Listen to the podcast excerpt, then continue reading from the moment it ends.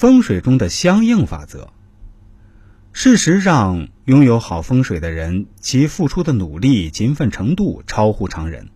他们在工作和事业的投入是我们所不敢想象的。他们几乎是以一种殉道者斯巴达克式的精神，豁出命去做工作、干事业。只有那些风水不好的阴阳宅，进出些好吃懒做、游手好闲之徒。也许你不知道，中国硬笔书法第一人庞中华先生在没有成名之前，每天练字六个小时，三年无一日间断。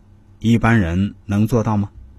其实，无论我们是否有好的风水庇佑，在工作和事业上，都能以一种殉道者的精神豁出命去干。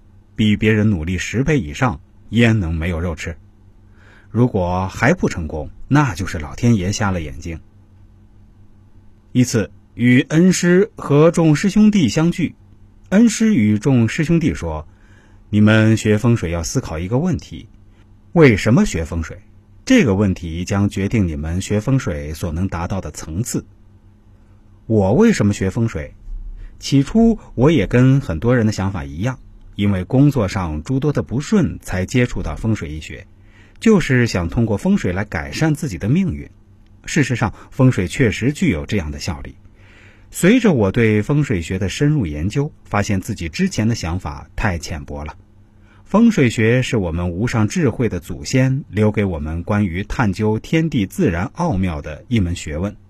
至此，我知道我学风水的最终目的了。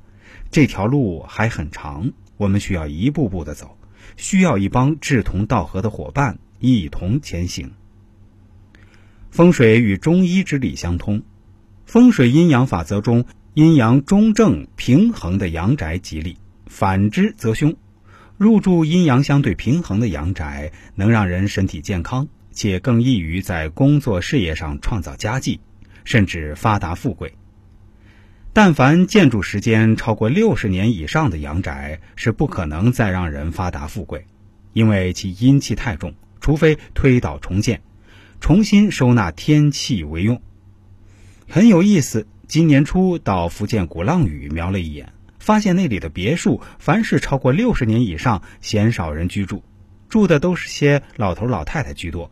为什么？因为阳宅阴气重，自然吸引阴气重的老头老太居住。这又涉及到另一个风水法则——相应法。哈，风水真是有意思。正统风水学与中医一致认为，阴阳之气中正平衡是吉的，反之则凶。但奇怪的是，中医能治病，令人身体健康，而风水能令人工作事业顺心如意，甚至可发达富贵。为什么中医不能？这到底是什么原因？我也在思考这个问题。